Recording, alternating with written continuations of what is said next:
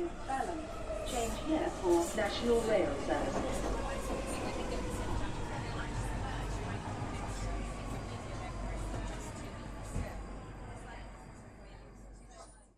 Bine te-am regăsit în stația Londra. Eu sunt Manuel Cheța de la manuelcheța.ro și tu asculti episodul numărul 22 al podcastului Un român în Londra. De data aceasta avem probabil cel mai trist episod de când am început uh, podcastul în Londra, cel mai vorbim despre atacul terorist din uh, centrul orașului de la Westminster. O să avem câteva detalii puțin mai încolo. Mi se pare că o să putem discuta despre asta la știre din uh, ziua de miercuri, deși evenimentul s-a întâmplat marți. O să pot aduce și, să zicem, un personal touch, pentru că fiind aici și ne experimentând ceva, să zicem, cel puțin de la o distanță de câțiva kilometri un asemenea eveniment, normal că părerea mea despre ceea ce se întâmplă aici e puțin diferită față de cea a britanicilor, de exemplu. Ei sunt calmi, noi străini, printre care și eu, desigur, nu sunt chiar așa de calm. Dar o să ajungem la subiectul acela după ce citim știrile de luni. Luni. Luni, cât eram? În 20 martie 2017. Pe 20 martie 2017 a avut echinocțiul de primăvară. Practic ziua și noaptea atunci au fost uh, egale ca durată. Și e să mă uit aici, pe pagina de Wikipedia, ăștia au trecut niște date foarte interesante. De exemplu, echinocțiul de primăvară de obicei uh, are loc fie la mijlocul zilei, fie cândva noaptea târziu. Dar în 2017, echinocțiul de primăvară a avut loc la ora 10 și 28. După aia mai avem solstițiul de, solstițiul de vară, echinocțiul de toamnă și solstițiul de iarnă. Următoarea schimbare interesantă e pe 21 iunie, după aia mai avem pe 22 septembrie și pe aia pe 21 decembrie. 20-22, cam atâta. Odată la 3 luni de zile apare câte un eveniment interesant.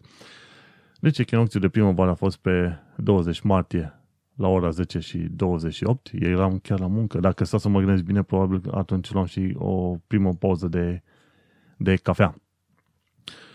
Și de atunci încoace a început să crească ziua în uh, Marea Britanie. Dacă înainte pe la vreo 4 jumate era întuneric, acum probabil pe la un 7, 7 și puțin începe să apară întunericul. Ei, în sfârșit, vrem mai multă lumină și mai puțin întuneric. Haideți să trecem mai departe la știrile zilei de luni.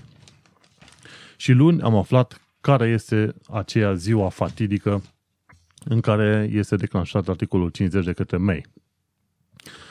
Și anume, articolul 50 va fi lansat în data de 29 martie 2017.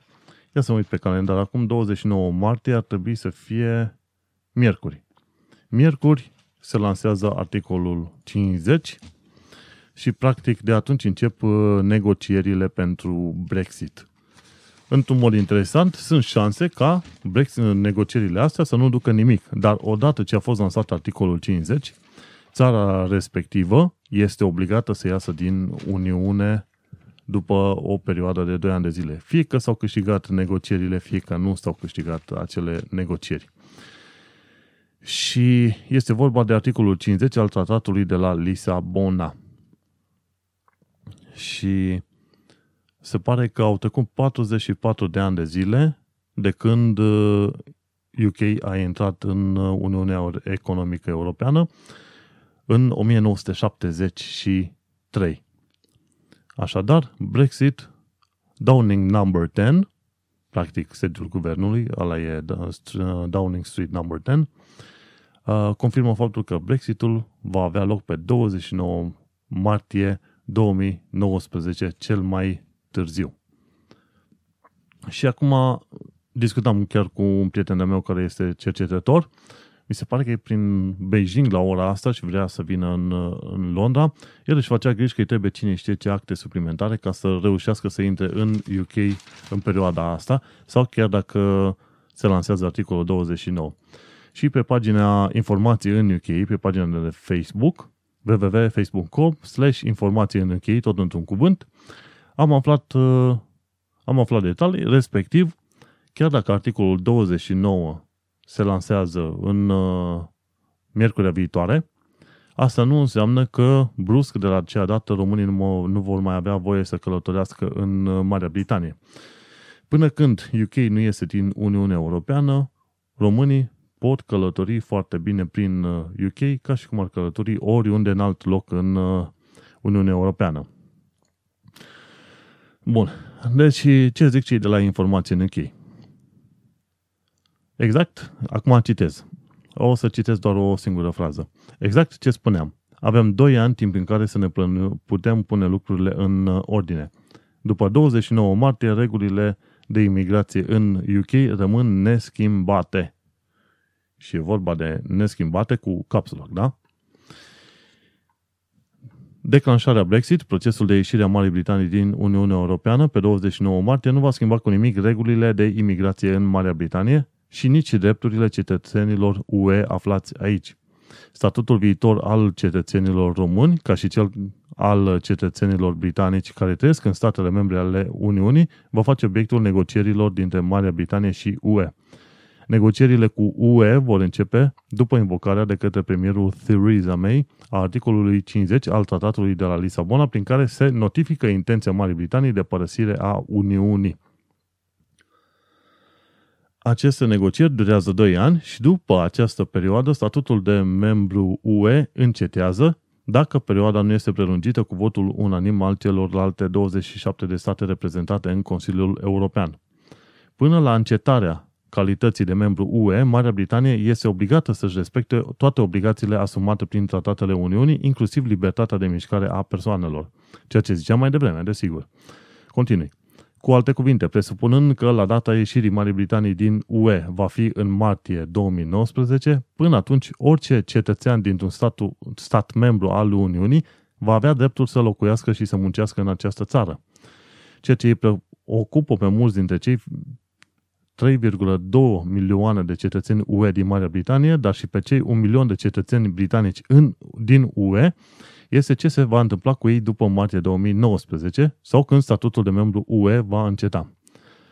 Guvernul britanic, care a refuzat constant să garanteze unilateral drepturile cetățenilor UE în Regatul Unit, a declarat la fel de constant că garantarea statutului tuturor acestor peste 4 milioane de cetățeni, da, garantarea statutului, așa, va constitui o prioritate a negocierilor ce vor începe luna viitoare.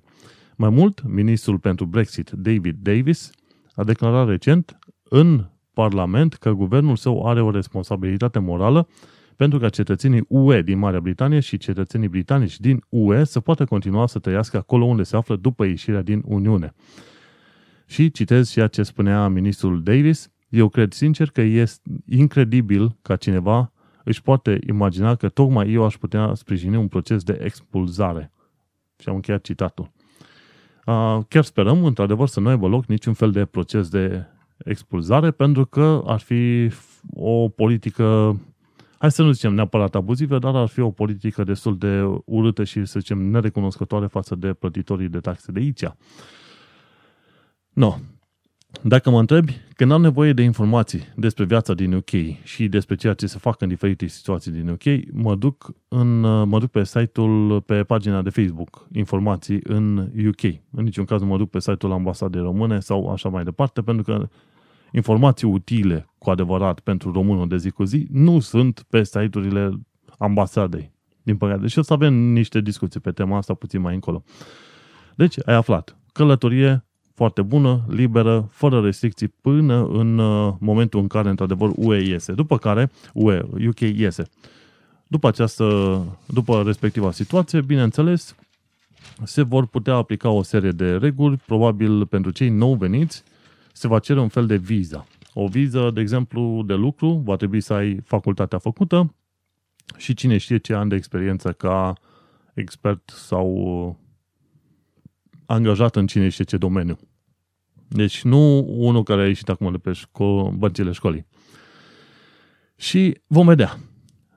Până una alta, mai mult sau mai puțin, cei care lucrează deocamdată în UK și plătesc taxe ar trebui să aibă dreptul de ședere garantat și în continuare.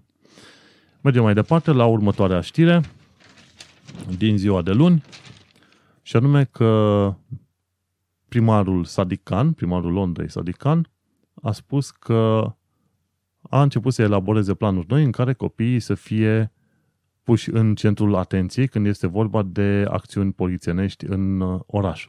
Și el a creat un nou plan polițienesc care uh, pe patru ani de zile. Și în principiu ce vrea să facă este să reușească să reducă actele de violență în care sunt implicate cuțitele și să refacă regulile prin care copiii sunt protejați în, în Londra. Și a spus că el, în principal, se va uita la modul în care copiii ajung să fie racolați de către gășile de cartier și modul în care copiii ajung să pună mâna pe cuțite și să facă, cum îi zice, să facă diferite acte din asta de violență, înjunghieri și așa mai departe. Și planul acesta include și uh, plasarea de unui număr mai mare de ofițeri care să lucreze direct cu școlile din uh, Londra, ceea ce ar fi trebuit, bineînțeles. Într-un mod uh, nesurprinzător, nesurprinzător, Poliția Metropolitană va trebui să identifice, dacă nu a identificat deja, Youth Crime Hotspots, hotspots, practic zone importante în care violențele sunt foarte mari în rândul uh, tinerilor. Și când vorbim de violențe, vorbim și de faptul de că ai de-a face cu înjunghieri, dar discutăm și despre alte situații. Cum ar fi, de exemplu, cum auzi, cam o dată pe lună e mass brawl în uh, undeva în sud, sudul, estul sau în nordul uh, Londrei. Practic se întâlnesc copiii din ăștia de, ce știu, 12, 13, 14, 15 ani de la două școli diferite și vreo 30-40 de copii se bat în, în vreo intersecție, așa pe bandă rulantă. Și se întâmplă, cam o dată pe lună vei auzi de cât un asemenea mass brawl, bătaie în masă. și lucruri pe care nu le-ai văzut vreodată în România, dar se pare că aici sunt probabil rivalități între școli și așa mai departe. Și dacă se mai aduc și cuțite la asemenea evenimente total ciudate, e grav. Mergem la ultima știre de luni ci că un, uh, un elev de 18 ani a fost împușcat de către membrii unei găști de cartier. A fost asasinat cu un glonte în cap. Nu oricum, ci pur și simplu ăsta s-a certat cu vreo doi proști undeva la un fast food sau ceva de genul ăla. Ăia l-au urmărit pe individul ăsta, pe băiatul ăsta, în parcare. Unul dintre cei doi avea un pistol și l-au omorât. Și toată situația asta s-a întâmplat în Barking, în St. Anne's Estate. Uh, după ce mă uit eu în pozele astea, văd că e într-o zonă din asta mai săracă. De obicei vezi housing complexes din astea. Uh, blocuri, case foarte înalte, în care stau familii sărace.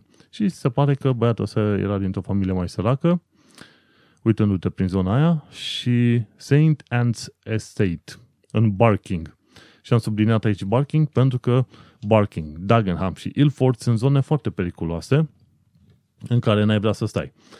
Când am fost la Stratford ca reprezentant în comisia de votare și uh, trebuia să notez tot felul de oameni acolo care veneau să voteze, în, uh, în multe locuri, adresele oamenilor, românilor care veneau să voteze, îi vedeam, era Ilford, Dagenham și Barking zone rău formate, dar cel mai probabil unde în uh, zone în care chiriile sunt mai mici. Acum nu știu cum, uh, cum trăiesc românii respectiv, probabil 2, 3, 4, 5 într-o singură cameră, chiriile în situațiile de genul pot ajunge și la, ce știu, 150, poate 200 de lire pe lună.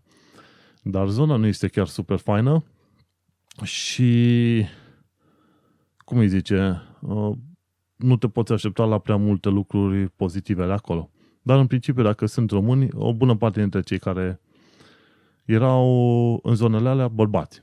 Și atunci, dacă sunt în grup și se duc la muncă și tot în grup vin de la muncă, atunci problema n-ar putea să fie foarte mare. Atunci când locuiești în zona Barking, Dagenham sau Ilford și n-aud lucruri bune. Am, am și un coleg de la muncă, el stă în zona Ilford și îmi spune întotdeauna, zice, nu, evită zonele alea. El stă acolo pentru că acolo a crescut cu părinții și așa mai departe. Și cum fac, de fiecare dată caut să găsesc, dacă vreau să mă mut într-un loc nou, caut să găsesc undeva unde e mai liniște și nu e o zonă, să zicem, rău famată. Tocmai de, am, de aia am și ales I Love Dogs. chiar lângă Canary Wharf, care e o zonă chiar bună, rezidențială și așa mai departe. Dar și o zonă în care plătești 700 de lire pe o cameră în care, dacă mintim mâinile, de două ori, așa, prin cameră, gata, ajung de la un perete la altul și atunci asta e. Pentru puțină liniște plătești. Bun, și este al treilea care a fost omorât, al treilea uh, adolescent care a fost omorât întorcându-ne la știri. Și în zona Barking, martorii spun că sunt foarte mult, multe găși de asta de cartier care își fac de cap vânzând droguri și colo. Și faptul că elevul respectiv de 18 ani de zile a fost omorât, și că nu e o surpriză pentru, pentru oamenii din zona respectivă. Se pare că un individ de vreo 20 de ani de zile a fost arestat și mi se pare că am citit undeva după cel de 20 de ani de zile mai era cu încă un altul și ambii vor fi anchetați pentru crimă cu premeditare și sunt șanse mari că vor primi închisoare pe viață cu un termen minim de executare probabil de vreo 10 ani de zile. Cam, uh, în genere, cam așa se fac pe aici. Îți dă închisoare pe viață și cu un termen minim de executare, după care se uite dacă îți vor da voie să faci o ah, eliberare condiționată sau ceva de genul ăsta. În fine, e prea păcat și tocmai de aia evit zonele alea. Prefer să plătesc un ban în plus decât să la un moment dat să nimeresc în, nimeresc în situații în alea în care ăștia sunt certați sau la un moment dat treci prin zonă și bagă unul cuțitul în tine că vrea banii tăi. Și așa că de cât de des pot în uh, podcast zic care sunt zone mai făinuțe, care sunt zone mai rele și așa mai departe. Zonele mai făinuțe, bineînțeles că sunt și zone mai scumpe. Dar dacă stai să te gândești, peste tot în Londra sunt zone în care uh, sunt housing complexes și unde sunt familii sărace și tot în zonele respective sunt găști din asta de cartier. Aproape oriunde te duci în Londra, există o zonă bună și lângă există o zonă rea. Nu, nu ai o zonă mare, să zicem, pe o rază de un kilometru să, să te uiți așa, să spui, bă, uite, aici este zonă total ok. Nu e. Și de aia, în principiu zone ok sunt ce sunt? Greenwich, North Greenwich, um, Canada Water, Canary Wharf, Isle of Dogs, Limehouse, deși și în zonele astea s-au mai întâmplat câteva, câteva prostii din astea. Lângă Canary Wharf, mai la nord, în Poplars, cineva a fost înjunghiat acum vreo câteva săptămâni bune. Și asta e la cât? La vreo 3 km de mine, dacă mă duc pe jos în sus încolo, nu? Da, și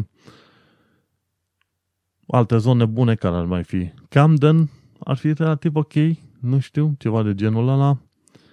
Am stat o perioadă în Tuting. Tuting nu este văzut ca fiind o zonă bună, dar pe de altă parte eu n-am avut probleme pentru că nu circulam seara.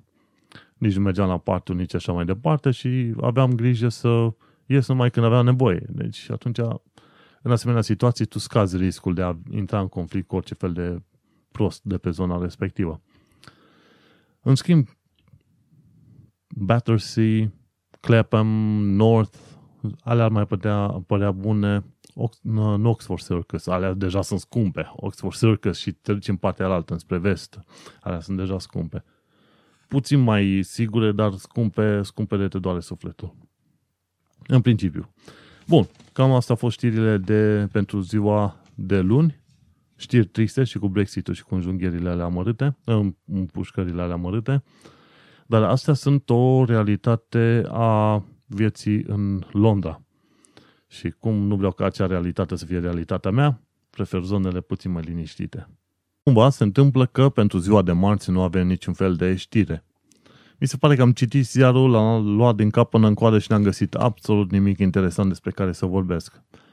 Care fiecare dată, bineînțeles, eu caut în Evening Standard, caut să găsesc lucruri, să zicem, relevante pentru români. Poate nu sunt relevante pentru alte nații sau cine știe alte grupe de oameni, dar în principiu pentru români caut să fie ceva cât mai, uh, cât mai relevant.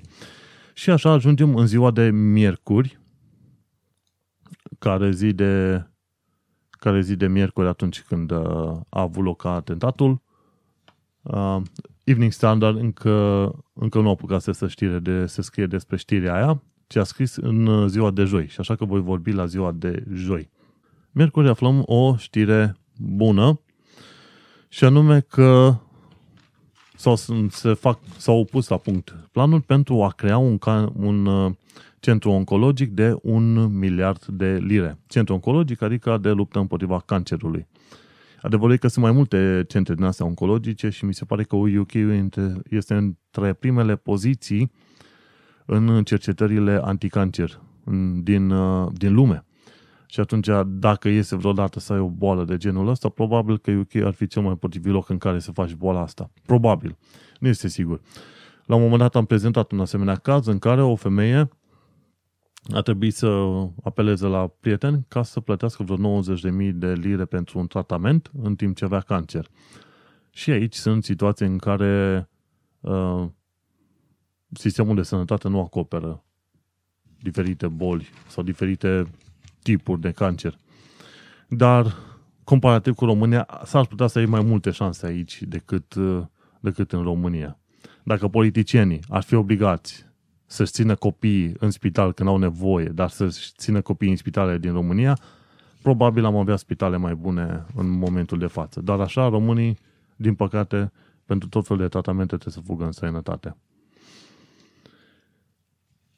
Sau să aibă bani de să plătească anumite tratamente și în România, cum mai sunt situații.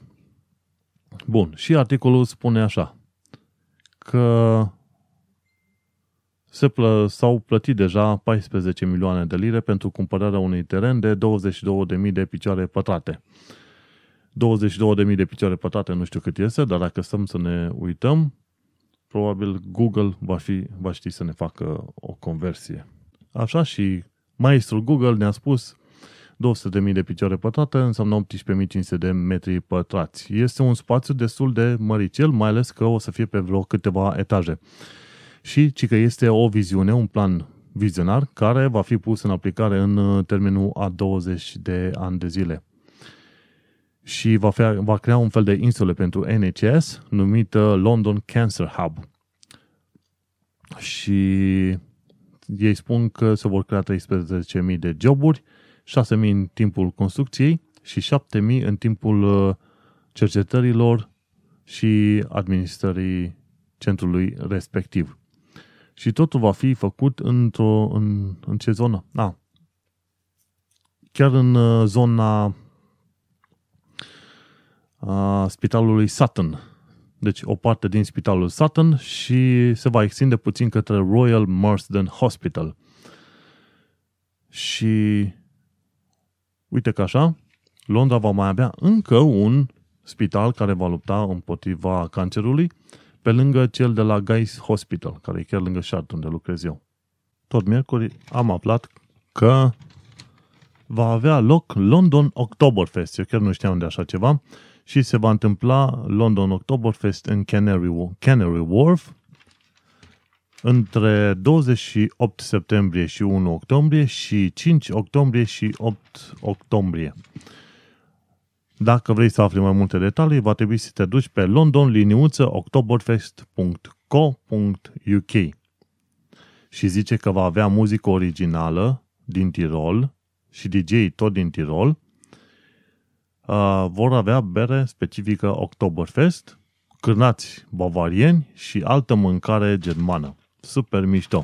La Oktoberfestul ăsta o să mă duc în mod sigur ca să fac o mică paranteză, prin 2012 am fost în, uh, în uh, München la sărbătorirea a 50 de ani de zile de ESO, European Southern Observatory.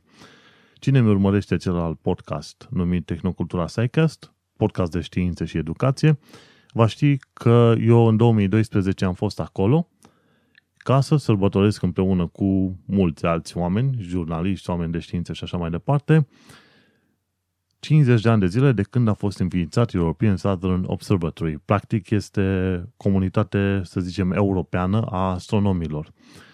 Tocmai ei sunt cei care au uh, creat observatoarele astronomice din uh, La Silla, în Chile, și cel din uh, deșertul Paranal, și, bineînțeles, mai sunt și alte observatoare, cum e ALMA și Extremely Large Telescope, care va fi creat probabil în vreo 4-5 ani de zile de acum încolo. Și observatoarele de la ESO sunt cele care au ajutat NASA să confirme descoperirea celor șapte exoplanete. Am vorbit despre asta în Tehnocultura Secas, nu mai are rost să vorbesc uh, aici despre ele. În principiu, ESO este o instituție internațională foarte puternică în domeniul astronomiei. Și fiind acolo, în München, am preferat să fac și câteva plimbări din loc în loc, să văd cum arată orașul și, bineînțeles, să servesc un polanar de la el de acasă. Când bei polanar în România, nu are același gust și aceeași calitate ca polanar băut direct la mama lor acasă. Și bineînțeles, am luat polanar, două beri, una după alta, ceva total diferit. Și sunt curios acum când uh, are loc evenimentul ăsta la Canary Wharf, în, uh, septembrie, în uh, finalul, la finalul lunii septembrie, dacă într-adevăr aduc bere din Germania. Aș fi foarte curios să văd dacă e exact bere germană acolo. Așa că, într-un fel, am un motiv suficient de bun să aștept toamna în Londra. Și cam asta au fost știrile de miercuri. Mai avem știrile de joi și de vineri și o serie de comentarii. Înainte de a ajunge la știrile de joi, astăzi suntem în uh, data de 25 martie, când fac înregistrarea asta. Și ce se întâmplă și de ce vreau să fac pauza asta? Ei bine, trebuie să nu uităm faptul că în uh, noaptea de dinspre, dintre sâmbătă și duminică, adică 25 spre 26 martie, se trece la ora de vară, practic dăm ceasurile cu o oră înainte. Dar fiindcă am uh, computerul conectat la internet și telefoanele, bineînțeles, conectate la rețelele de telefonie mobilă, trecerea la o oră de vară se va face în mod automat. Și dat fiindcă este duminică, bineînțeles că o să putem dormi tot la fel de mult pe cum ne convine nouă. Și, deci, nu uita, ceasurile se dau cu o oră înainte în dimineața aceasta. E, dacă vrei să urmărești informații pe Facebook, te duci pe hashtagul British Summer Time ca să vezi o serie de articole cu pisici, cu steagurile SUA și UK. Da, pisici. Și mergem mai departe. În afară de faptul că trecem la ora de vară, astăzi se sărbătoresc 60 de ani de zile de la tratatul de la Roma, care a pus în uh, picioare Uniunea Europeană. Și bineînțeles, noi când auzim de Brexit, se discută de tratatul de la Lisabona, articolul 50. Ei bine, inițial când uh, Uniunea Europeană a fost constituită, s-a creat un uh, tratat pe data de 25 martie 1957. Tratatul a fost semnat în în Roma și acela a fost tratatul care a pus la punct, practic, Uniunea Europeană în stadiu incipient, cele câteva țări care erau la momentul respectiv. Tratatul de la Lisabona este, de fapt, un, un update la acel tratat din, din 1957. Practic, tratatul de la Lisabona este tratatul de la Roma actualizat. Bineînțeles, când este vorba de legi și de tratată, te duci după forma actualizată, tocmai de aceea se spune articolul 5 din tratatul de la Lisabona și nu articolul 5 din tratatul de la Roma.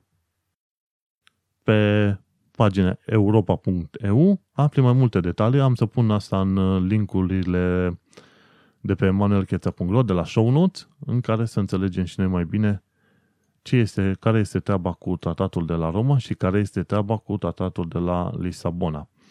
Și aflăm așa, 60 de ani de zile în urmă, citesc textul în engleză și îl traduc direct în uh, românește prima oară când îl citesc, așa că probabil o să am o greșeală două. Cu 60 de ani uh, în urmă în Roma s-au pus fundațiile pentru o Europa așa cum o știm noi astăzi, și a creat cea mai lungă perioadă de pace din întreaga istorie a Europei. Tratatul, tratatele de la Roma au stabilit o piață comună unde oamenii, bunurile, serviciile și capitalul se poate mișca liber și a creat condițiile prosperității și stabilității pe care le cunoaștem în ziua de astăzi. La aniversarea sa, Europa se uită înapoi cu mândrie și se uită înainte cu speranță. Timp de 60 de ani de zile am construit o uniune care promovează cooperare pașnică, respect pentru demnitatea umană, libertate, democrație, egalitate și solidaritate între națiunile europene și între oameni. Acum, noi suntem într-o Europa, Europa pe care o putem uh, dezvolta uh, la, în, în mod comun. Și mai jos sunt uh, este un white paper despre viitorul uh, despre viitorul Europei și așa mai departe. Și câteva explicații interesante. Mergem, deci asta e cu 60 de ani de zile de la tratatul de la Roma, 25 martie 1957. Mergem pe pagina de Wikipedia să citim puțin de el despre tratatul de la Lisabona. Tratatul de la Lisabona, numit inițial ca uh, tratatul reformării, este un tratat internațional care aduce amendamente celor două uh, tratate care formează baza constituțională a Uniunii Europene. Tratatul de la Lisabona a fost semnat de către statele membre pe 13 decembrie 2007 și a fost activat în 1 decembrie, a intrat în uz în 1 decembrie 2009. Și acest tratat de la Lisabona aduce amendamente la tratatul de la Maastricht. Așa, din 1993 și mai aduce amendamente tratatului de la Roma din 1957. Tratatul de la Maastricht din 1993 se numea uh, Tratatul Uniunii Europene. Nu, Tratatul de la Maastricht se numește acum Tratatul Uniunii Europene, iar Tratatul de la Roma, în formă actualizată, se numește Tratatul pentru funcționarea Uniunii Europene. Practic, sunt uh, Tratatul de la Lisabona cuprinde două baze. Tratatul pentru Uniunea Europeană și Tratatul pentru funcționarea Uniunii Europene. Linkurile o să fie și în show notes ca să citești puțin mai multe detalii.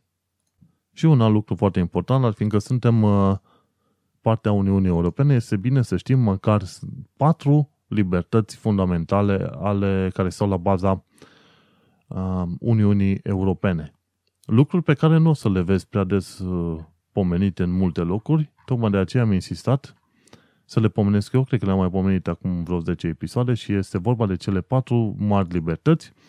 EuropeanPolicy.org, ei au scris despre cele patru mari libertăți ale Uniunii Europene și este vorba de libera circulație a bunurilor. 1. 2. Este libera circulație a muncitorilor. 3. Este dreptul de a te stabili în orice zonă din Uniunea Europeană. Și 4. Dreptul de a muta capital dintr-o parte în alta, cum ar fi uzine.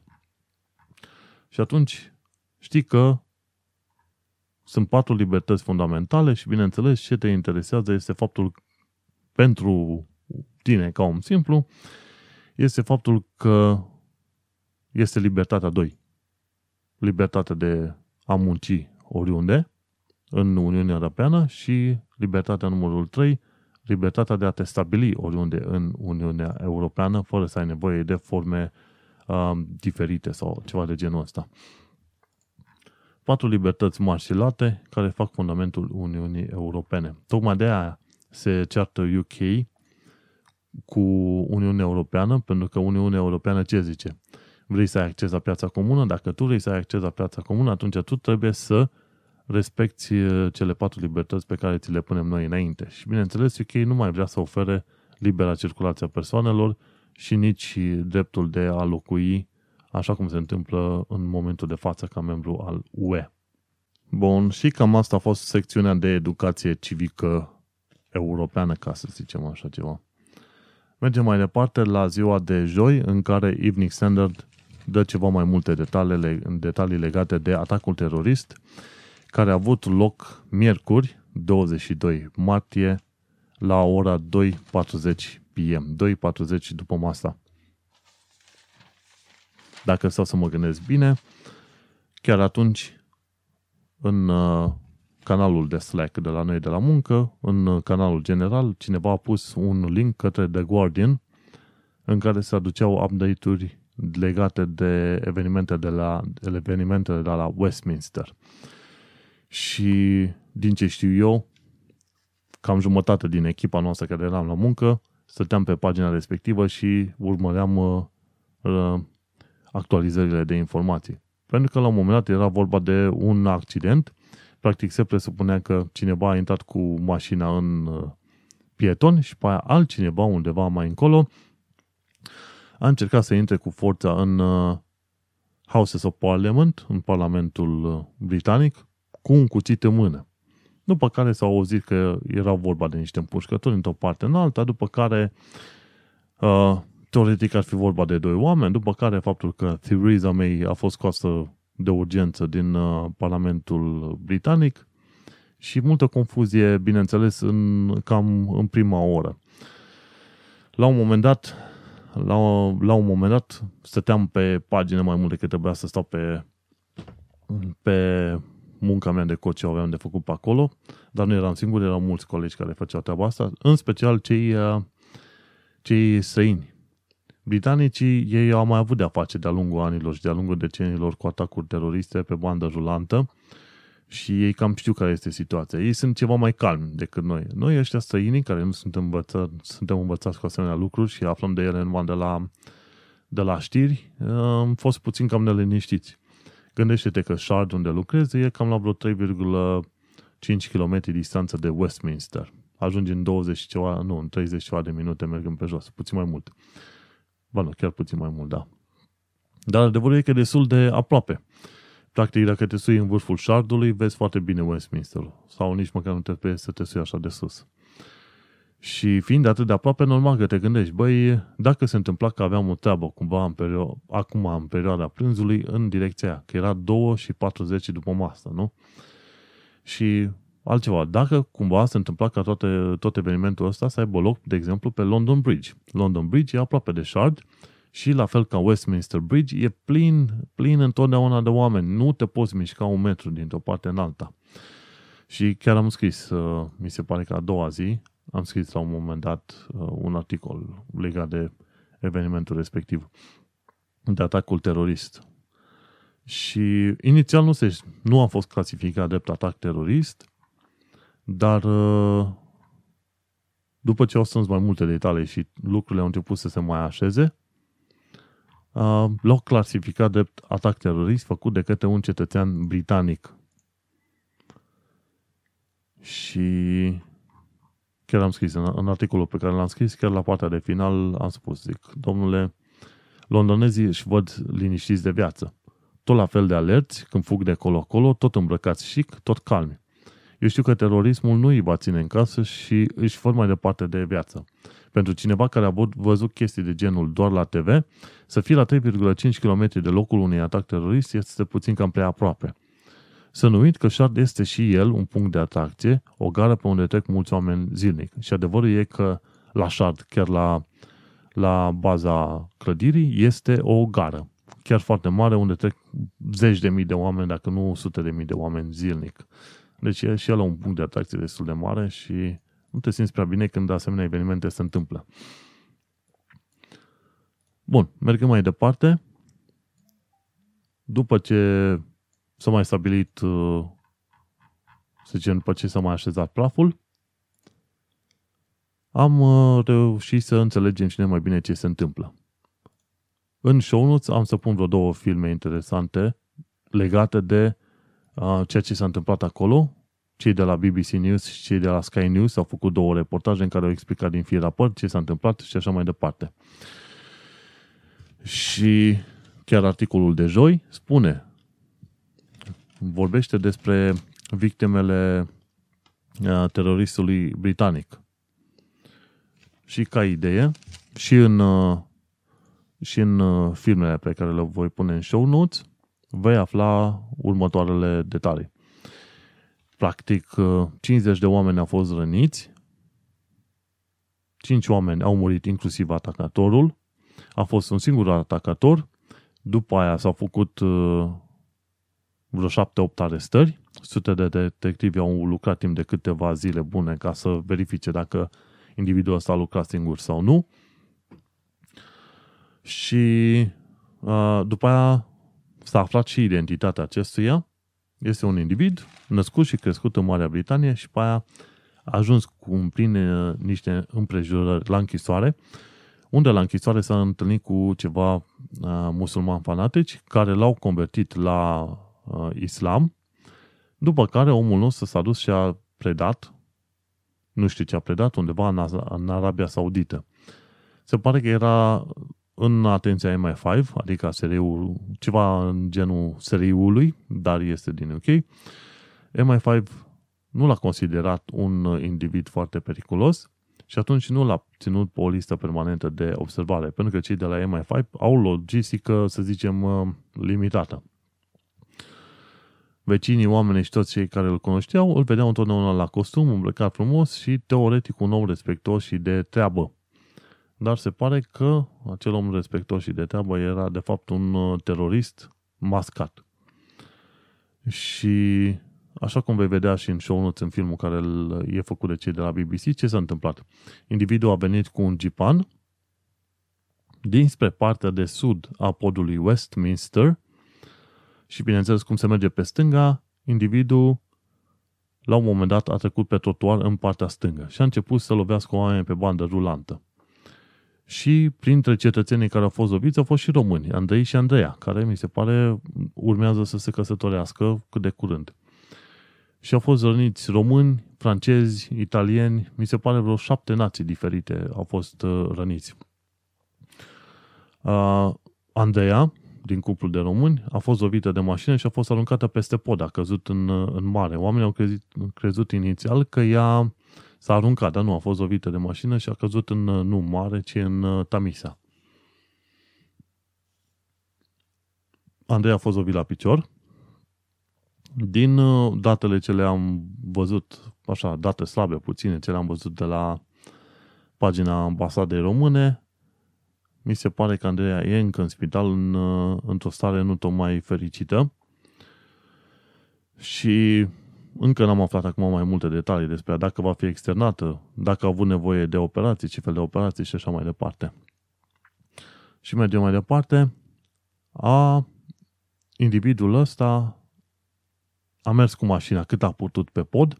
La capătul podului sunt niște stâlpi de metal foarte puternici de care oricum nu avea cum să treacă. A intrat înapoi pe stradă. Când a venit înapoi pe stradă, niște polițiști au observat că el vine de nebun se pare că unul sau doi dintre ei au tras cu arma către el. El după aia a virat puternic în stânga și a intrat într-un, uh, în zidul Parlamentului UK. A sărit apoi din mașină și a fugit repede după colț, s-a dus înspre nord și mai puțin la est, în după colț, unde la intrarea în Parlament era, erau mai mulți polițiști, l-a înjunghiat pe unul dintre polițiștii ăștia de vreo două, trei ori, după care a fugit către interiorul Parlamentului ca să ajungă în, uh, în Parlament câțiva polițiști în civil cu arme la ei l-au somat, nu s-au oprit și atunci ei au tras și l-au omorât acolo. Și atunci, printre victime, este o mamă a doi copii care a fost omorâtă pe pod. Mai este un om de 50 și ceva de ani de zile care a fost aruncat peste pod și a căzut undeva pe beton la vreo 7-8 metri mai jos, pe lângă niște scări. Mai este un om de 75 de ani de zile care a fost și el omorât uh, polițistul și el. Cinci oameni omorâți, cinci oameni omorâți în, uh, în atacul ăsta terorist și 50 de oameni răniți. E drept că cei de la Westminster se așteptau să se întâmple asemenea atacuri, însă, bineînțeles, a venit ca, ca o surpriză, ca să zic așa. Deși, cum, așa cum am pomenit și eu de mai multe ori, asemenea atacuri deja sunt așteptate și Londra, bineînțeles, mai devreme sau mai târziu, urma să fie în centrul atenției din cauza unui asemenea atac. Treaba e, fiind pe aici, fiind în centrul atenției, nu știi când mergi pe port sau cine știe, oriunde ai fi tu la un moment dat să faci lucruri de zi cu zi, după aia să te pomenești că fie unul începe să tragă de nebun, fie altul trece cu mașina peste tine sau ceva. Gândindu-te la lucrurile astea, tu, ca un venit din România, unde nu există atentate sau prostii de astea, uh, stai puțin așa, ai o oarece neliniște, știi? Și, bineînțeles, după aia au ieșit mesajele, noi nu ne speriem și așa mai departe. Londonezii fiind învățați și obișnuiți cu situația asta, ei nu s-au... Uh, n-ai văzut pe niciunul să zică nu mă duc mâine la muncă pentru că este atac, a fost atac terorist în, uh, în Londra. Bineînțeles, te duci așa puțin cu frica în sân, cauți să eviți locurile foarte aglomerate, asta e un sfat general, eviți locurile foarte aglomerate și nu. Hai să vedem ce mai zice prin, uh, prin articol. Dar în principiu ce am zis eu am sumarizat. Ci că a fost uh, cel mai uh, sângeros atac din, dou- din uh, 2005. În 2005 în Londra au murit 56 de oameni când s-a pus o bombă într-o stație de metro. Și s-a folosit un uh, Hyundai, un Jeepan Hyundai. Hmm. Și a spus că a acționat singur și a fost uh, motivat de terorism internațional. Și, bineînțeles, unde să ajungi că nu rezolvă niciun fel de chestie, niciun fel de declarație și așa mai departe. Inițial se considera că numai 29 de oameni au fost uh, răniți, dar de fapt uh,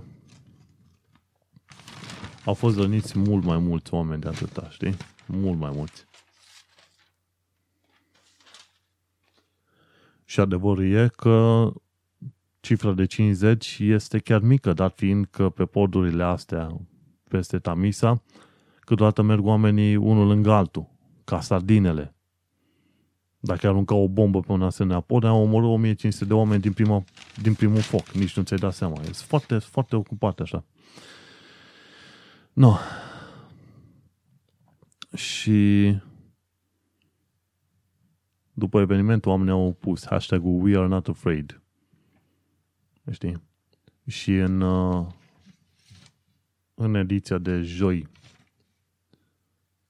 o bună parte din uh, ziarul de la Evening Standard a fost plin cu informații legate de actele, actul ăsta de terorism. Și, nu. Theresa May a spus că oamenii nu se vor speria, în continuare milioane de oameni vor merge cu mașinile, avioanele și vapoarele și așa mai departe, nici unii nu se vor uh,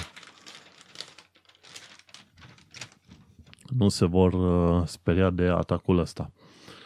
Și, într-un fel, ăsta e și adevărul. N-ai cum uh, să te oprești din ceea ce e de făcut, gândindu-te la faptul că la un moment dat ceva de genul ăsta se întâmplă în jurul tău. Actele de terorist se pare că n-au reușit să aducă niciun fel de beneficiu nicăieri pe, peste tot pe planetă, știi? Ci drept ăsta a fost uh, probabil unul dintre cei mai tupeiști din probabil toată Europa, ca să zicem așa, mai ales că s-a dus direct în inima uh, în inima Londrei și direct în inima Marii Britanii, practic în, în, a încercat să atace Parlamentul UK. O chestie care e foarte rar întâlnită, știi? Oricum, individul s-a primit pedeapsa. Nu știu cum se mai, cum se mai simt românii noștri. Prea multe informații nu avem, pentru că cei de la ambasada României au un limbaj de asta de lemn. Și să mergem mai departe. Și anume, la următoarea știre, Getting the Lowdown on Truck Safety. Dar până la acel lowdown, practic, uh, este vorba de crearea unor uh, mașini de gabarit mare într-o, cu un design nou care să protejeze cumva pietonii și cicliștii. Dar revenind la actul ăsta de terorism, la un moment dat uh, un amic de pe Facebook care are și ziar în Brașov mă întrebase dacă am ceva de zis. Zic, mă, stai că să scriu un articol sau ceva. Chiar în momentul de față, eram și la muncă pe atunci, n-aveam, n-aveam chef să fac uh, articole, să scriu, să public ceva. Am spus să-mi trimite un e-mail și să atunci îi răspund la câteva întrebări, dacă tot are ceva de zis. Dar, uh, în principiu, normal, te simți puțin neliniștit de cele întâmplate și cauți să eviți zonele care ar fi cu risc ridicat. Practic, acolo unde sunt mulți oameni, acolo n-ai vrea să fii tu. Și am mai vorbit și cu colegi și așa mai departe și unii au zis, mă, când, v- când ajung în metro sau sunt locuri, cum e Oxford Circus, poi de capul meu, vii- dacă te duci pe Oxford Circus, care e stradă ultra centrală și plină de oameni întotdeauna, te sperii pentru că sunt prea mulți oameni și nu ți-e teamă că sunt mulți oameni, ci pentru că riscul este mare ca în asemenea situații acolo să se întâmple un, uh, un eveniment catastrofic. Și, na, circul, dacă vrei circul cu metrou, dar nu la ore, dacă vrei să fii așa, să zicem, excesiv de atent, nu circul de loc cu metrou și mergi prin zone mai puțin circulate, după următoarea variantă, circul cu metrou în afara orelor de vârf, sau dacă circul cu metrou în orele de vârf, fugi cât mai repede din zonele foarte aglomerate. Cal pe nu știu ce să mai zic. Și s-ar putea să nu fie singurul și ultimul uh, caz pe anul ăsta în Londra, dar fiindcă Londra are foarte mulți fanatici. Nu Londra, e ok în genere, dar cei mai mulți sunt concentrați totuși în, uh, în Londra. Mergem mai departe la camioanele de care ziceam.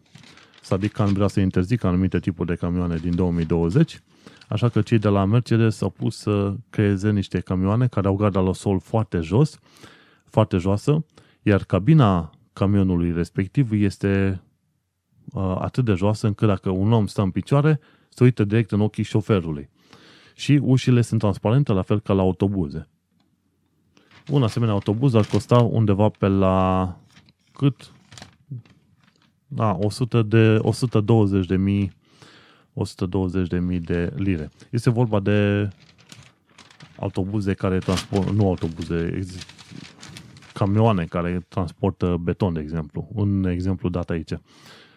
Dar uh, asemenea modele ar fi bune pentru că este mai ușor să observi pietonii. Știi, de obicei camioanele sunt foarte înalte și vezi în jur traficul, adică mașini, alte mașini, alte camioane și așa mai departe, dar nu vezi oamenii. Așa că noile tipuri de camioane, cu cabina mult lăsată în jos, uh, ar permite uh, evitarea unor accidente. Uh, așa. Și diferite, statisticile spun în felul ăsta că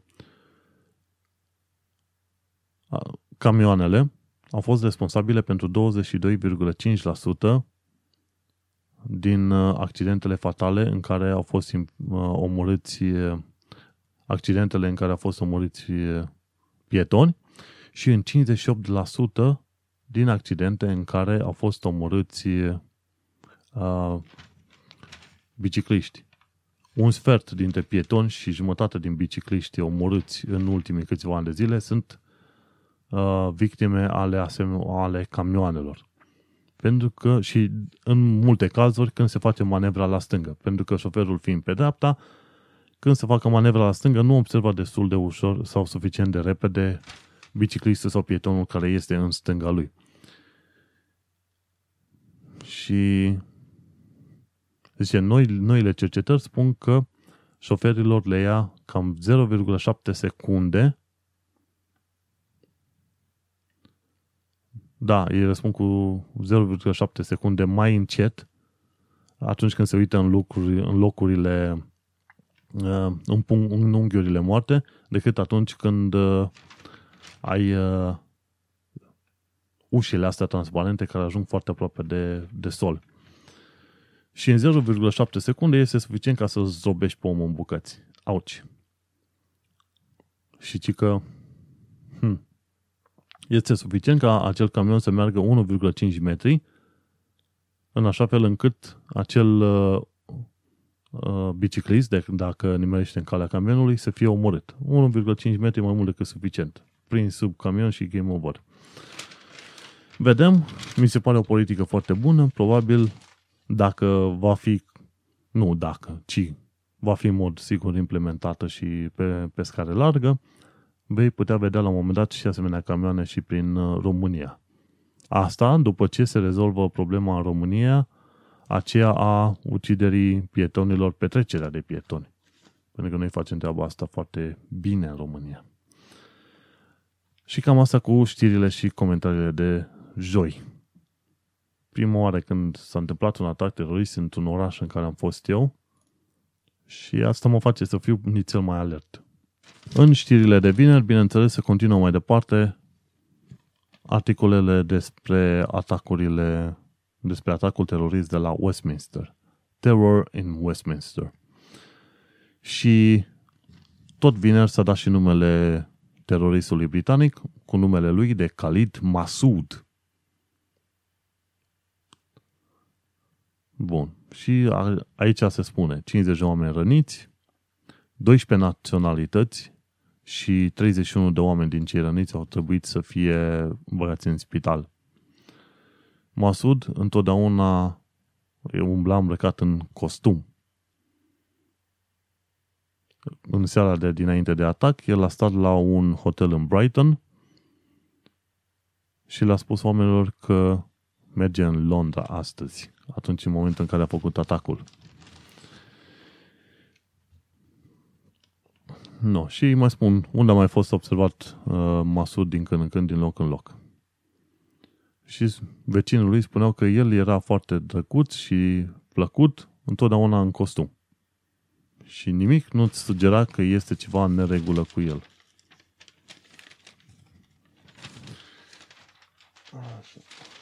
Mergem mai departe. Într-o altă pagină aflăm că investigațiile făcute de polițiști au dus la interogarea 3500 de martori, inclusiv a 1000 de martori care erau în zona Westminster în perioada respectivă și a 2500 de martori care erau în Parlament. Uh, Masud al nostru avea de-a lungul timpului a folosit mai multe nickname-uri și se pare că a avut doar mamă, de tatăl nu se știe nimica, și el s-a născut în Kent. Și a, stat, a trăit o bună parte din viață în uh, orașul Rye, R-Y-K, Rye, în zona Sussex, după care s-a convertit la islam în închisoare. Și a fost deja mm, el a fost deja la închisoare de vreo câteva ori pentru o serie de, de infracțiuni și violență. Khalid Masud. Deci omul nostru, nu, ziarul fuge de mine. Omul nostru nu a fost de la bun început nici musulman, nici terorist. În închisoare a devenit teoretic în închisoare ar trebui să fie, să zicem, teoretic reformat. Re, reeducat. Nu se întâmplă asta. Nici nu știu dacă există termen real de reeducare în închisoare. Și ultima știre din uh, ziua de vineri este cea legată de serviciile proaste din uh, broadband-ul din UK.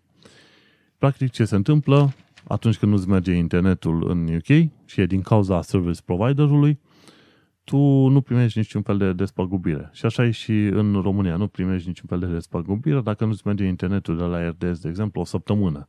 Și tu probabil lucrezi de acasă. Sunt mai mulți oameni în UK care lucrează acasă decât în România, dar ca idee.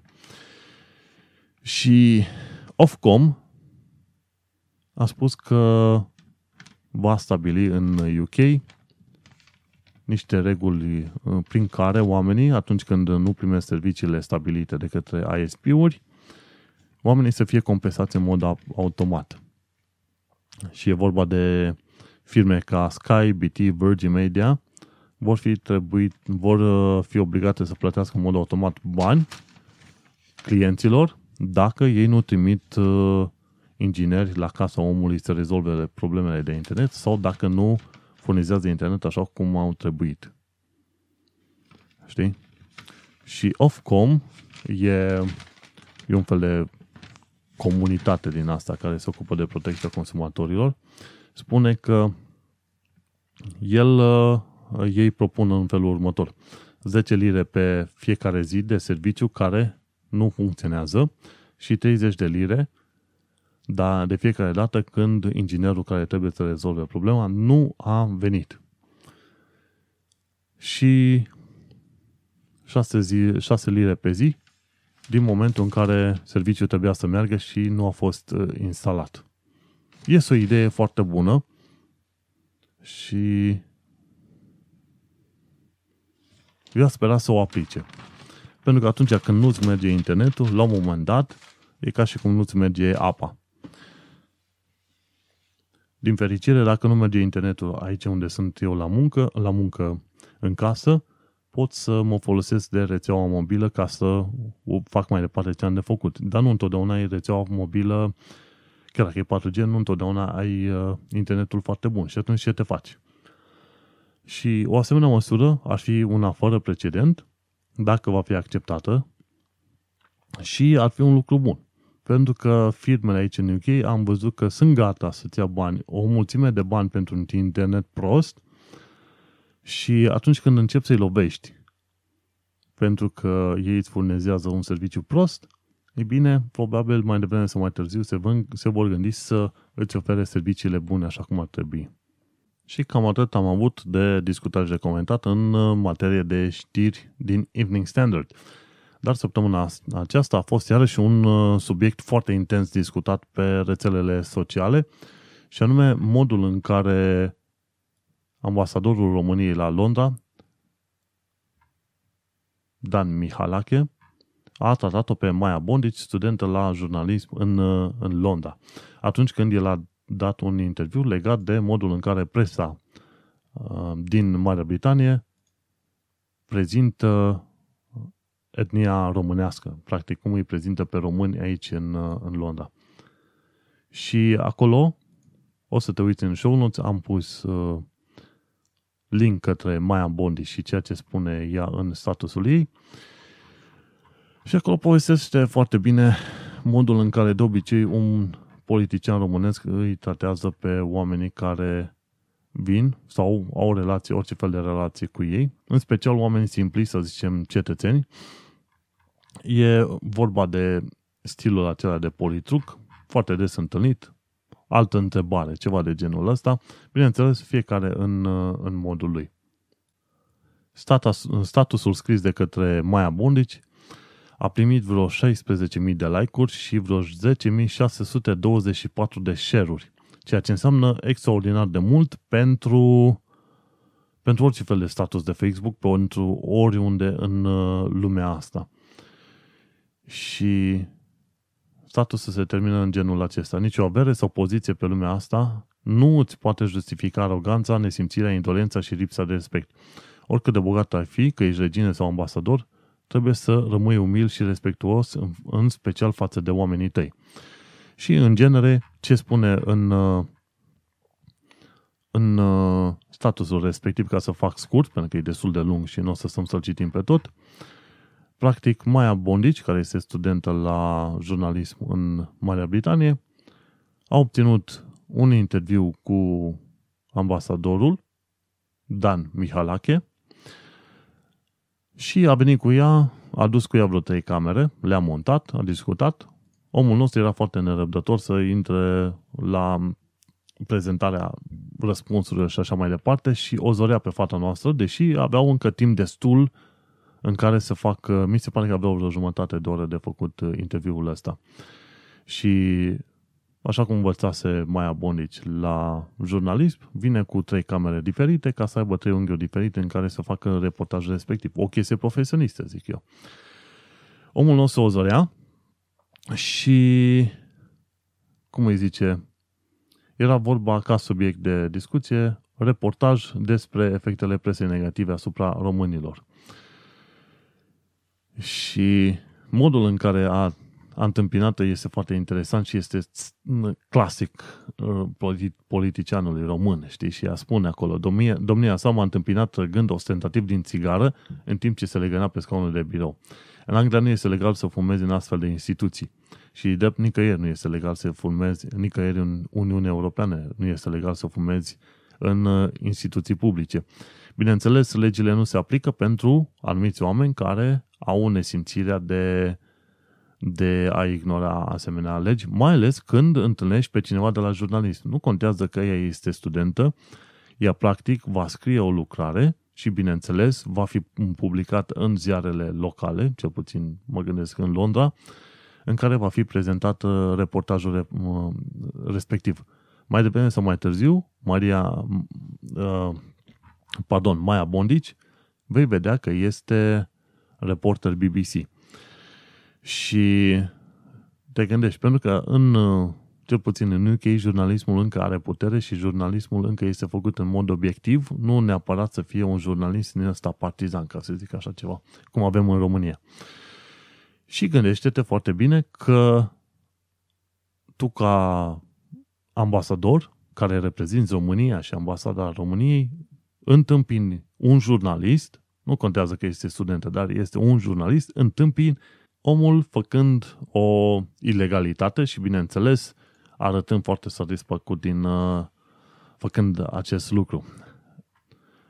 Din cele spuse mai departe, la un moment dat, uh, Maia îi cere ambasadorului să fie atent la ea și să discute cu ea. Mod normal, când se fac tot felul de interviuri, tu discuți cu interlocutorul tău, care este jurnalistul la momentul respectiv. În, doar în anumite ocazii ți se cere să te uiți direct la cameră. Și la care, la care Dan, la care Dan Mihalache i-a replicat așa într-un mod foarte superior că, că el nu trebuie să se uite la ea, ci trebuie să se uite direct la cameră și că ea este irelevantă pentru că el trebuie să vorbească direct cu oamenii prin camera respectivă, știi? Și zice, pe mine nu mai, ce spune el, parafrazez, pe mine nu mă interesează de cine ești tu, în timp ce își aprindea țigara, tu ești doar mesagerul, nu ești important, nu mă interesează cât uși de puțin ce vorbesc cu tine, eu vorbesc cu oamenii. Și este foarte interesant că tocmai omul care a venit acolo să facă interviu cu tine, îl tratezi ca pe un nimic. Practic, în discuția respectivă, ceea ce n-a ținut cont Dan Mihalache este faptul că a fost, a fost o discuție între doi ambasadori. El, Dan Mihalache, ambasadorul României la Londra, care trebuie teoretic să reprezinte România în Londra și interesele românilor din Londra în uh, țara aceasta, și Maia Bondici, ambasadoare jurnaliștilor, practic, a studenților români din Londra. Dacă e să te uiți foarte bine la termenul, la definiția de ambasador, te poți uita foarte bine că ambasador în termen larg înseamnă om care reprezintă o anumită profesie, firmă, etc., etc. Practic, ea a fost acolo din punct de vedere al uh, studenților la jurnalism din UK. Nu orice om, nu orice a meserie oarecare, nu un om oarecare care a venit de la fundul vacii și zice hai să-ți fac ție interviu. O fată care a învățat și învață la o universitate din uh, Londra. Știi? Nu la curul vacii sau ceva. Practic, un ambasador care ar trebui să reprezinte românii, tratează un alt ambasador cu curul. Pentru că asta este expresia cea mai potrivită și dacă nu, nu pui punctul pe ei, atunci acolo atunci la un moment dat ajungi să spui, păi poate n-a fost suficient de grav. Ba, a fost suficient de grav, pentru că ai de-a face de acolo, acolo cu un alt om pe care trebuie să-l tratezi cu respect și cu bun simț și lucru care lipsește. Și nu este de minare pentru că Dan Mihalache a mai mințit în vreo câteva ocazii. E chiar am trimis un e-mail și în e-mailul respectiv în răspunsul, uh, uh, în răspunsul lui spunea că Maia Bondice a inventat povestea asta. Și modul în care se exprima și ceea ce mi-a spus acolo în e respectiv mi-arată clar că omul nostru minte. Și n-ar fi prima oară când minte. În cazul Serbiei, atunci când a dormit la ședința a, în care el era ca șef de cabinet prezidențial, el spunea că toată lumea a, minte și că el are dreptate și că în momentul respectiv nu dormea. Bineînțeles, aceeași lipsă de umilitate și de bun simț a demonstrat-o și în cazul uh, lui Maia Bondici, uh, când i-a spus că pe mine nu mă interesează cine ești tu, tu ești doar mesagerul, nu ești importantă. Ei, aia e problema. Pentru că mesagerul, la un moment dat, transmite modul în care este comport și ceea ce a făcut și ea la un moment dat. Mesagerul nostru a fost tratat cu curul și, bineînțeles, mesagerul nostru a dat mai departe vorba și a spus, măi, uite, ambasadorul României a tratat un alt ambasador ca pe o cârpă. Și loc, chestia asta, să zicem, aș fi putut trece puțin pe, cu vederea dacă nu mi-ar fi confirmat alți oameni de-a lungul timpului faptul că ambasadorul României nu este tocmai cel mai, cel mai drăguț om cu care vrea să iei de-a face. La un moment dat, au spus niște amici de mei care mai participă la evenimente mondene pe acolo, zice, când îl asculți pe ambasador cum îți vorbește la anumite evenimente în limbaj din ăsta filozofic, super sofisticat, dar de lemn, îți dai seama că vorbește mult și spune puțin. Și bineînțeles că dacă să să te uiți ce îl recomandă, recomandă, bineînțeles, cariera lui politică în care a fost membru, a făcut ceva, a fost în cabinetul X sau Y, bineînțeles, în CV-ul lui pe care îl, la care o să pun link în show notes, nu vezi o politică specifică clară făcută, o chestie faină făcută de el pentru România. Afli doar ce poziție a avut. Uite, și eu am poziție de web developer la firma la care lucrez, dar uh, pot spune punct cu punct că am lucrat în punctul X, în punctul Y, am reușit să îmbunătățesc un anumit proces de teaching cu 30%, am reușit să îmbunătățesc o secțiune a codului în așa fel încât uh, atunci când uh, content managerii lucrează cu page builder-ul intern al nostru, ei vor face treaba aia în, 40, uh, în 60% din timp, nu în 100% cum se face acum. Deci eu pot să spun punctual, am avut funcția dar uite ce am făcut chestiile alte. Nu aflăm despre Dan Mihalache, ceea ce l-a recomandat, în afară de faptul că a fost, uh, să zicem, susținător al lui uh, Iohannis în campania asta și vorbește limba germană și, bineînțeles, a avut o serie de mașini, mașinațiuni politice prin care a ajuns ambasador în uh, Marea Britanie. Și i-am trimis un e-mail, respectiv uh, un e-mail destul de supărat, pentru că mie nu mi-a plăcut. La un moment dat, eu am trimis un e-mail către londra.arondmaie.ro în care am solicitat poziția oficială a ambasadei în legătură cu cele spuse de către Maia Bondici.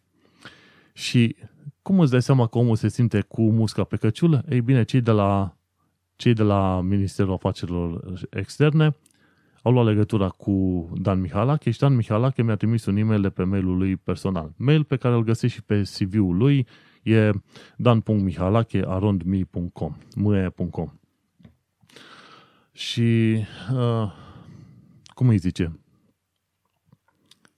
În uh, e-mailul respectiv îmi spunea practic pe scurt că el a făcut o favoare fetei, iar fata asta este nerecunoscătoare pentru că el a făcut ei o favoare și că ea este lipsită de deontologie pentru că a publicat ceea ce a publicat acolo. Hai să ne uităm mai bine ce, ce, ce îmi zicea. Uh, așa să mărim. A ținut bine să-mi, să-mi zică nota bene.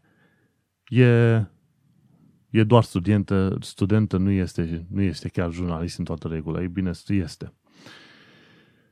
Bun, nu vorbim de un ziarist, ci de un student care consider că am dorit să-i fac un serviciu. Pentru că așa fac de obicei. De obicei când uh, tu te duci la politicieni român sau funcționar public român, ei îți fac ție un serviciu, o favoare că te primesc. Și este un lucru pe care și ambasadorul României și mulți politicieni României în frunte cu președintele, cu ministru, cu ce vrei tu, este un lucru pe care îl uită foarte clar din capul locului și anume faptul că ei sunt puși acolo, plătiți din banii oamenilor, ca să servească interesele oamenilor. Este un mod, este un mod destul de interesant de a vedea toate lucrurile astea și în felul următor. Oamenii din funcții publice sunt puși să mă servească pe mine. Așadar, eu trebuie să fiu cel care sunt servit de către oamenii care primesc bani din impozitul meu. În niciun caz nu mi se face mie o favoare când omul respectiv face un anumit lucru pe care ar fi de bun simț să-l facă. Și atunci când văd, face un serviciu, să zici, modul în care se exprimă este foarte simpatic și anume eu, eu i-am făcut fetei o favoare și ea, uite că mi-a mușcat mâna. Și bineînțeles, atitudinea asta mi-a lăsat mult de dorit. Știi? Și mai ales faptul că nu a fost trimis de către ambasada României. Nu? Asta înseamnă că, bineînțeles, se fac jocuri de culise și că ambasada României nu are nici aia bunul simț, respectiv angajații de acolo nu au nici aia bunul simț să, să rezolve problemele ambasadei, ci l-au, l-au trimis pe ambasador să trimite el mesajul, ca mai apoi să facă o situație delicată într-o situație mai delicată, știi? Și spune la, la un moment dat, era vorba despre tema. Tema i s-a părut interesată, respectiv impactul presei britanice asupra comunității românești. Și, după cum spune, a acceptat, deși interviurile științifice de acest tip nu fac parte din fișa postului meu de ambasador. Bine, domnule ambasador, dar ce face parte din fișa postului dumitale? Trebuie să fie reprezentatul României. Interviurile de genul ăsta sunt unul dintre punctele principale prin care noi aflăm poziția ambasadei române legat de comunitatea din România și de modul în care comunitatea din România relaționează cu Marea Britanie.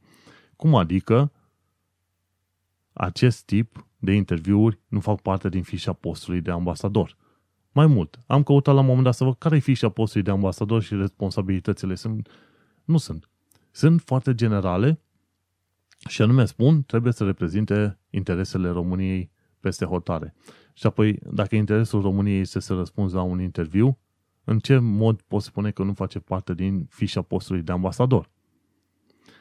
Și mai ales că eu, când am nevoie de informații efective, eu mă duc pe pagina de Facebook informații în UK, pentru că informații efective ce am nevoie eu nu le găsesc pe pagina de ambasador, al, pe pagina ambasadei sau pe pagina consulatelor. Dacă vreau să știu de un anumit permis din UK sau o anumită situație juridică din UK, eu mă duc pe informații în UK. În niciun caz nu mă duc pe pagina ambasadei române, care are un limbaj de lemn și care, bineînțeles, din ce văd eu, lucrează numai pentru a prezenta imaginea ambasadorului. Și te bagi pe pagina de Facebook a ambasadei, găsești ambasadorul Dan Mihalache s-a dus în locul XYZ și cam atât. Nici o informație cu adevărat utilă și ajutătoare pentru mine ca român în Londra. Eu dacă am nevoie să știu ce se întâmplă după 29 martie, eu aflu de la informații în UK, care nu e pagina mea, nu s-a filmiliat, nu nimic, și nu aflu de la ambasada României. Noi vorbim de lucruri care trebuie făcute în interesul românului, pornind de la un interviu dat pentru o româncă care învață jurnalism în UK și ajungând până la pag- uh, informațiile relevante puse pe pagina ambasadei române. Să nu uităm, ambasadorul și toți funcționarii sunt servitorii românilor, și ai mei și al restului. Și în momentul în care văd asemenea atitudini în care dai un interviu pe care, într-un fel sau în altul, tot trebuia să-l dai, poate nu ei, dar poate altora, sau poate altora și nu ei, sau în fine, nu contează, și zici că ai făcut o favoare, practic e ca și cum mai spune, e o favoare faptul că eu îmi fac meseria. Și este o atitudine românească, pur românească, foarte urâtă și foarte dăunătoare.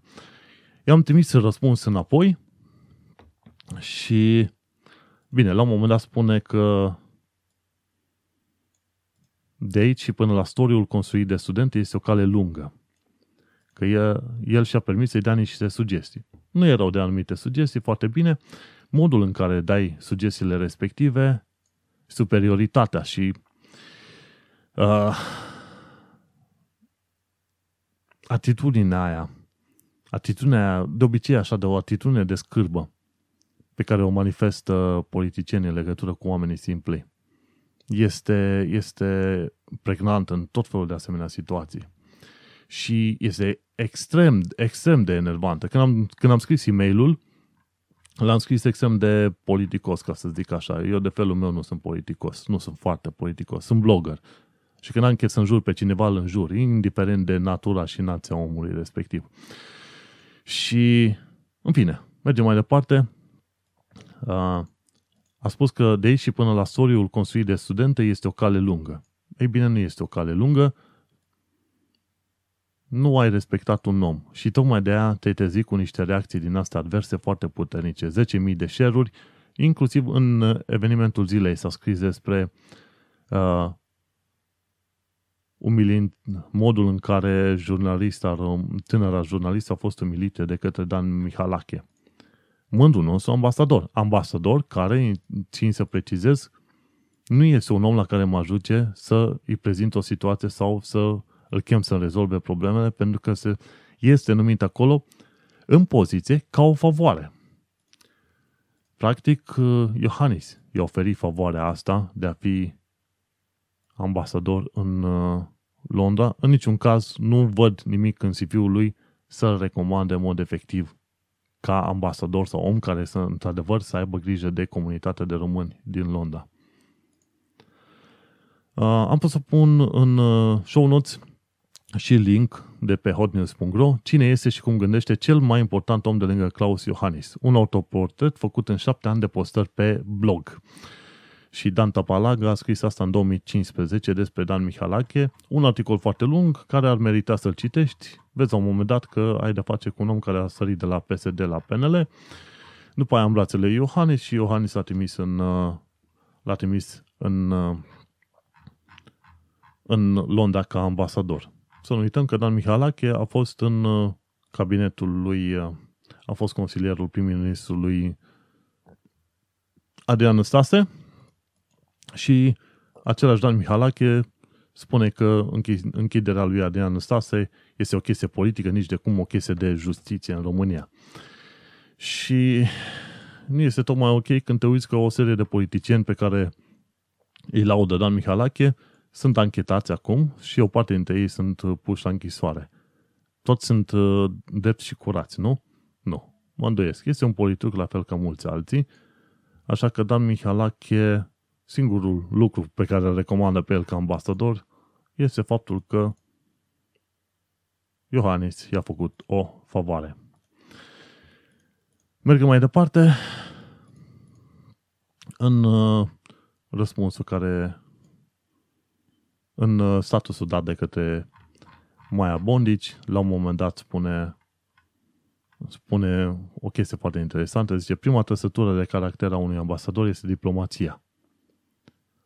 Știi? Și, ambasador, și pe aia spune mai departe, nu am înțeles de ce ambasadorul României la Londra nu ar vrea să susțină proiecte în uh, favoarea românilor de ce? Când te întâlnești cu cineva, trebuie să te asiguri că ei știu poziția prin faptul că îi privești de sus în timp ce tragi din țigară, spunându-i explicit că el nu are niciun rol important prin ceea ce face. Practic este vorba de atitudinea ambasadorului, pe care nu l-aș recomanda în niciun caz ca ambasador, dar mergem mai departe. Este atitudinea prin care el îi spune fetei, tu nu ai nicio importanță. Hai să mai citesc o dată. Unde e secțiunea aia? Uh, da, așa.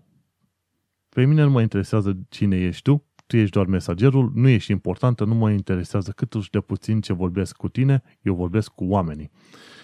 Și tocmai asta e problema. Când tratezi oamenii ca pe niște cârpe, la un moment dat te trezești cu reacții adverse. Oamenii au început să se sature, să tacă și să înghită tot felul de asemenea mizerii. Eu unul n-aș vrea să am de face cu un asemenea ambasador, nici n-aș vrea să apelez la un asemenea ambasador. Același om spune că ceea ce a făcut ea este lipsit de bun simț și de ontologie. Ceea ce a făcut ce?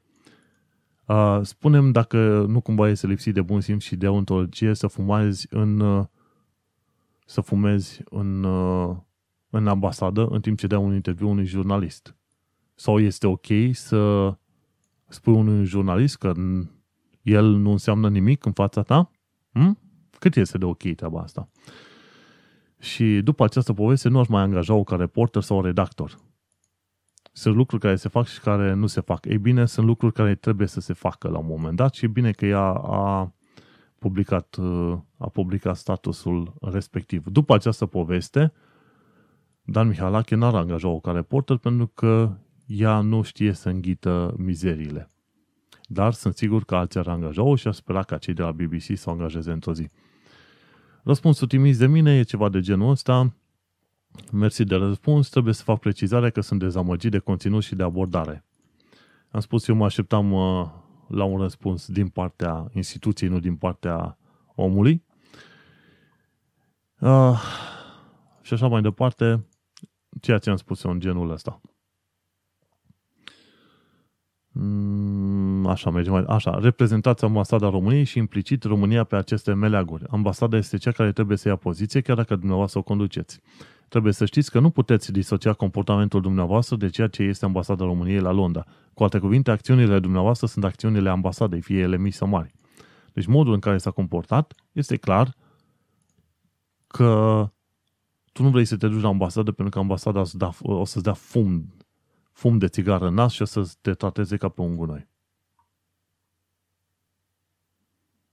Știi? Și este foarte supărător.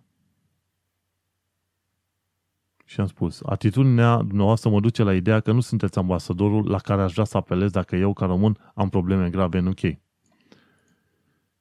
Și se vede clar și de pe pagina de pe Facebook că problemele reale nu sunt uh, dezbătute de ambasada României.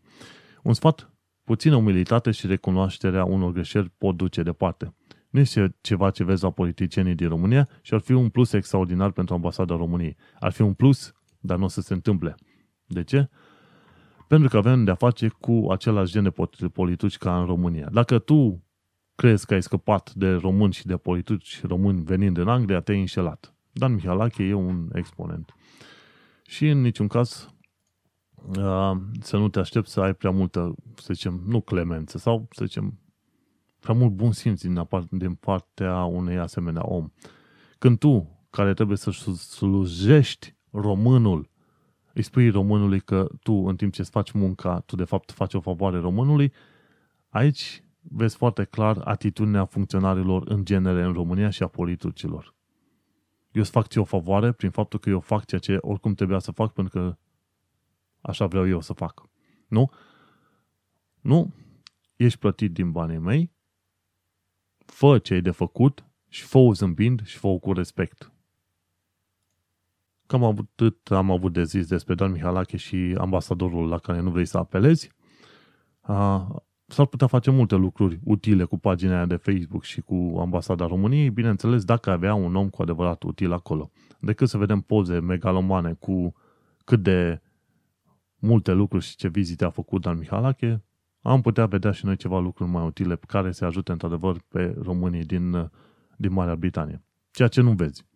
Dacă ai nevoie de informații efective care să te ajute, te duci pe informații în UK sau asculti podcastul ăsta și o să afli mai mult decât ai putea afla vreodată de la ambasadorul României. Nu. Ne mai auzim data viitoare. Eu sunt Manuel Cheță de la manuelcheța.ro, tu ai ascultat podcastul Un român în Londra, episodul 22. Ne auzim pe data viitoare. Sperăm fără atacuri teroriste și sperăm fără să mai auzim de Dan Mihalache.